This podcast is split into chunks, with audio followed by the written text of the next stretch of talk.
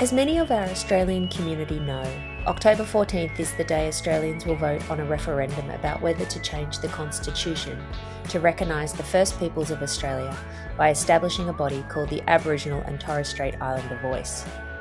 My chat today is with Thomas Mayo. Thomas is a signatory of the Uluru Statement from the Heart and has been a leading advocate since its inception in May 2017. Thomas is also a father of five, an author of six books, including his latest book, which he co authored with Kerry O'Brien, called The Voice to Parliament Handbook All the Details You Need. In this conversation, Thomas breaks down what the Voice to Parliament is and how a yes vote will impact First Nations people. Hi, Thomas. Welcome to the Lunch Lady podcast. I feel very honoured to have you here. I know you're super busy in the lead up to the um, referendum on October 14th. Hi, Lou. Nice to be here with you. Yes. Um, so today, what we're going to do is we're going to run through obviously what the Voice to Parliament is, um, just some questions. I did throw out a question to readers on um, Instagram last night, so a couple have come in as well. But I think just a little bit of background about yourself, you know, tell us about the journey that you've taken to get here. You know, it's been quite a few years in the making, which some people might not actually understand, but give us a little bit of context. Yeah, well, um, I have uh, been, I, I, grew up on Larrakia country in Darwin, that's where I live and uh, continue to live. Um, and uh, I was a wharfie for a long time. I um, used what I learned about organising, you know, uh, basically uh, unity, having been on the wharf uh, back in the days of the Patrick's dispute, and um, you know, and, and, using our strength uh, in from our union to support social justice struggles, not just our own.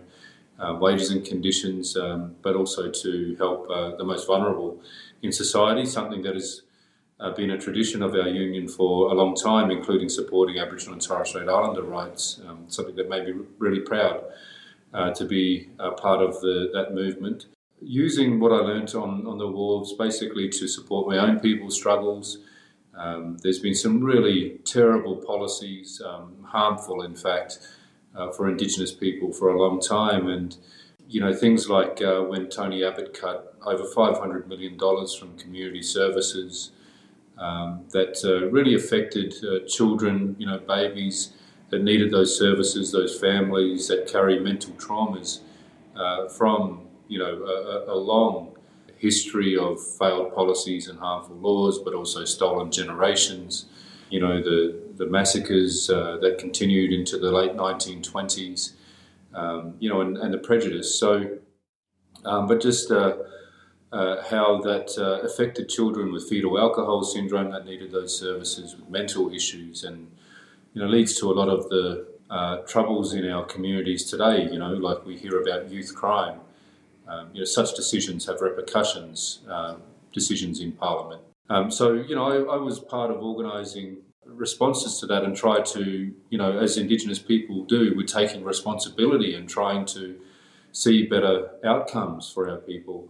Um, and that's how I came to be involved in this campaign. I knew nothing else was working uh, and um, decided uh, that, you know, when we came together at Uluru and called for a, a, constitutionally enshrined voice, it's the right thing to do. Um, I've got five kids, Lou. Yeah. Um, I've written in your magazine about five kids and, uh, and about writing a book about the Uluru Statement and, you know, what I said in my introduction there. Uh, and so that's how I come to be here, um, you know, in this very important moment in time, doing my best to try and see the referendum be a success. So, in simple terms, tell us tell us what what, what is the referendum and, and what is the Voice to Parliament?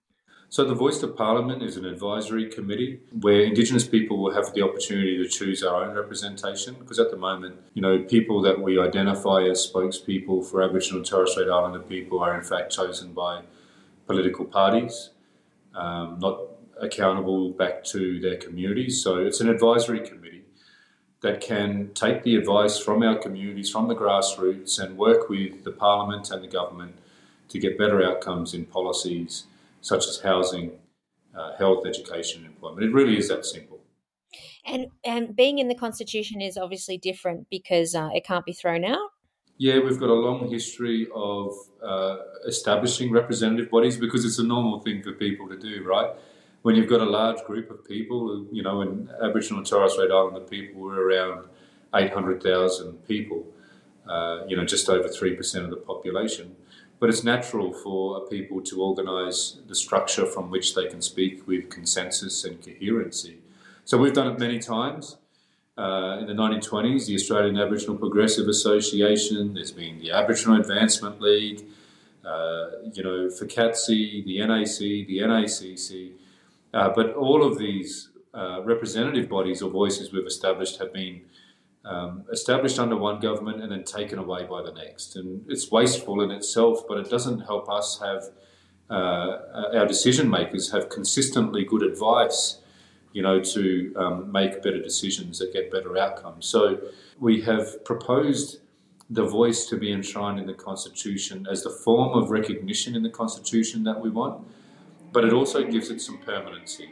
You know, just guarantees that there will be a voice for Indigenous people so we can be listened to. One of the questions that came through last night was, um, you know, First Nations people represent 3% of the population, and basically 97% of non Indigenous people have to vote on it, which seems quite disempowering. It's not really their voice. What do you say to that? Oh, well, this is actually empowering. Uh, Indigenous people ourselves, as I explained, uh, you know, we came together considering the lessons from our past, and that was at the Uluru National Constitutional Convention in 2017. And, uh, you know, there was around 270 of us and 250, so a great majority. So don't expect all Indigenous people to agree with this or anything else, uh, like any other group of human beings. Um, but we reached a consensus that we would invite Australians to enshrine this voice in the Constitution with us. And we can't do it without you. So when uh, you decide to vote yes and you get active in this campaign, you're doing it with us. Not with all of us, because again, that's impossible. You can never get all of any group to agree on, on uh, anything, really. Um, but this is um, an invitation. And uh, we know we can't change the Constitution without that 97% saying yes to. So you're empowered by us to do this. Yeah, that's lovely to hear. Um, there's a lot of noise in this space. You know, we're trying to drown it out with, you know, we're firm firm believers in the Yes campaign. But w- what are some of the points of the misinformation that you'd like to address that people might be concerned about from the No campaign? Yeah, well, some are saying that this inserts race into our constitution when the truth is uh, we're not a different race. We're part of the human race. Uh, all of us are the same in that regard. But we are um, a distinct ethnic group. We are a people that have a connection to this country for 60,000 years. And sadly, uh, for the entirety of uh, the, you know, the existence of Australia, Indigenous people have been treated as if we are a different race. You know, there are specific decisions made about us. Uh, we want to see those decisions made to our benefit, and that's the idea of a voice, um, you know, an advisory committee. Uh, and so this isn't about race.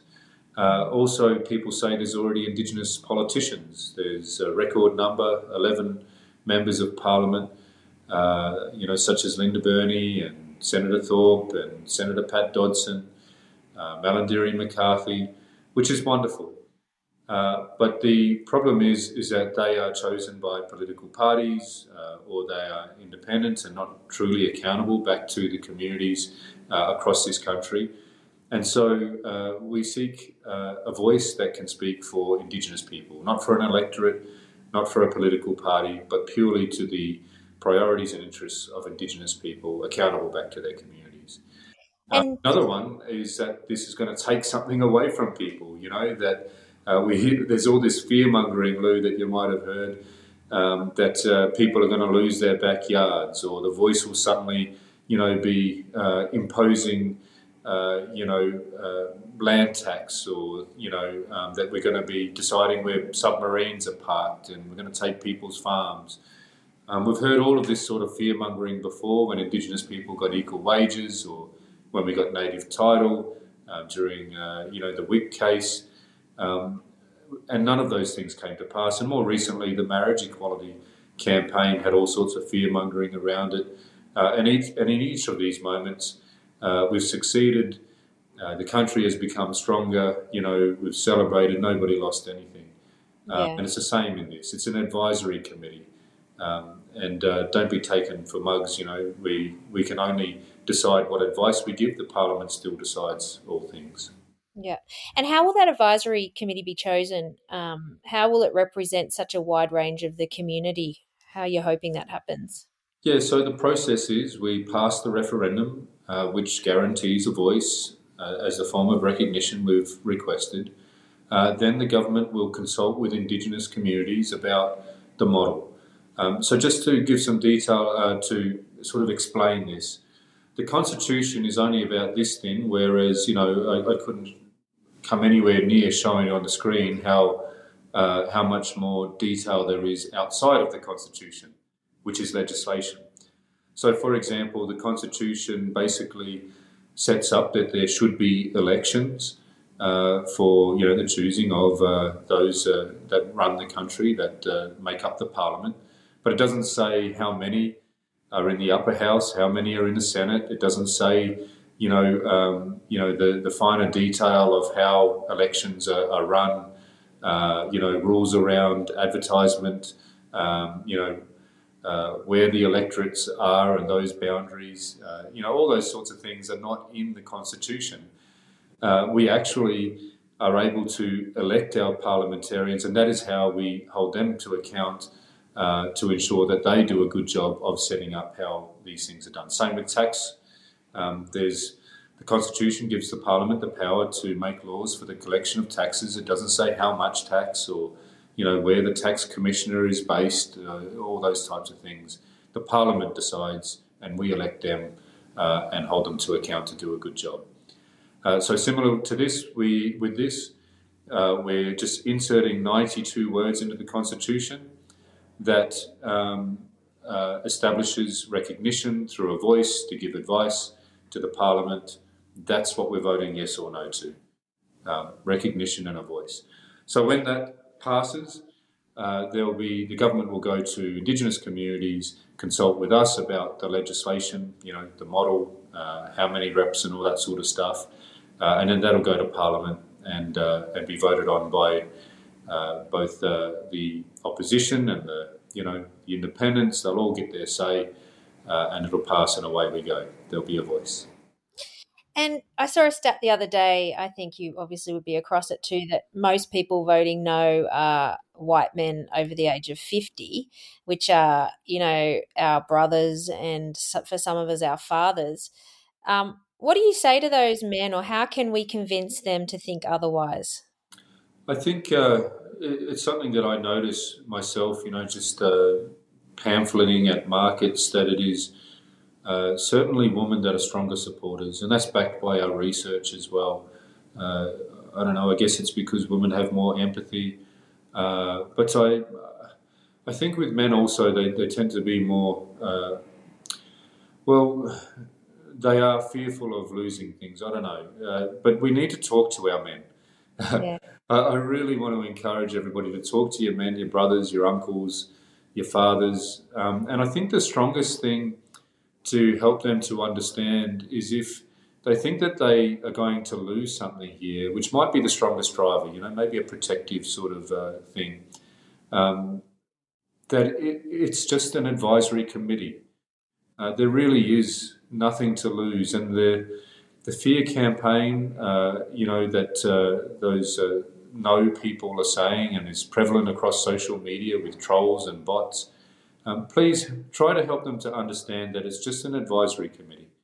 It's just a, a way for for better decisions from our politicians to be made by this uh, in, in, independent Indigenous representative body to, um, to, to provide the solutions. And you know, for some people, they worry more about the economy, perhaps. You know, and uh, you know uh, things like that um, as as their motivators. Um, maybe explain this to them as well that a voice is not going to be uh, another layer of bureaucracy. It's not going to cost taxpayers more. Um, it's actually about efficiencies. It's actually about saving money by seeing that every dollar spent uh, achieves better outcomes. And that is not happening right now. Um, and that is because the government makes decisions about us without us. And it's a natural thing, it's a no brainer that the best decisions um, about you are made with you, right? Uh, and so the voice is going to be uh, something that will ultimately save money, but also save lives. Yeah. And I know, you know, men are still empathetic and caring people, uh, but saving money and saving lives, I think, is a, a really good um, way to explaining it. And what about just lastly, if there are some people sitting on the fence, you know, getting sort of not even so much the misinformation, but start to feel that the progressive no makes a bit of sense, or what would you say to them? Oh, look, I would say look at what the alternative that is being uh, proposed from them, just like anyone else. Uh, I really don't think there is such a thing as a progressive no. It's a you know it's a huge contradiction. Um, there's only one no, uh, and there's only one yes. You know that's all you can write. You can't write progressive no and uh, get a different result. Um, so to go to the arguments from some people uh, from the progressive, so-called progressive no. Um, firstly, where people say we should expect more, you know, we, we deserve more than an advisory body. You know, while that, that's hard to disagree with, given everything that has been done to Indigenous people, the dispossession and the cruelties against us, uh, and the continuing failed policies and harmful laws, the question we need to ask ourselves is would a proposal from Indigenous people to have more than advisory to the Parliament ever succeed? Um, you should genuinely ask yourself that question. Could we get more than advisory to the Parliament? And then, if you're unaware, nothing is more than advisory to the Parliament. We're struggling to get an advisory committee across the line in this referendum, and that's why we need your support.